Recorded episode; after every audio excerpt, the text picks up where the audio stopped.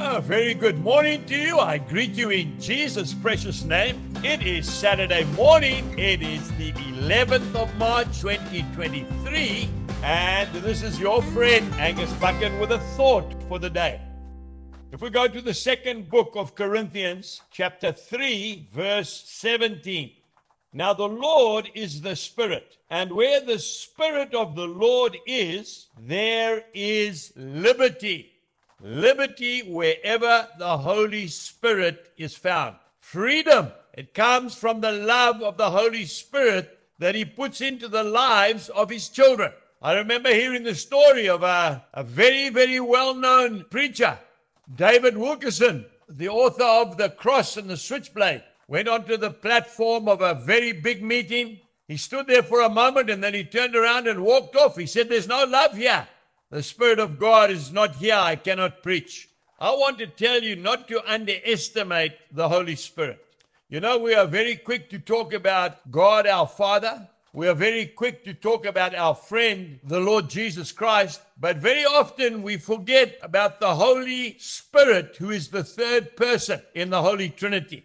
He is for real. He is in this prayer room as I'm speaking to you right now. I can feel him. And he is a friend who sticks closer than a brother. Jesus, when he went home to be with his father, he said, I will not leave you as orphans. I will send you my Holy Spirit and he will help you, the helper.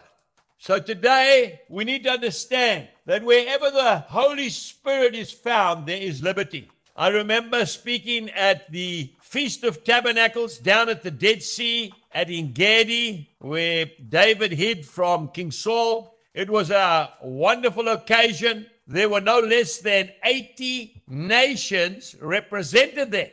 There were about 5,000 delegates, maybe more, I don't know. But the Spirit of the Lord was in that place. Now, folks, I can only speak English and Zulu, and that's about the sum total of it. But I want to tell you, we had 18 interpreters that night. 18, one eight. There were people from every nation that you can think of.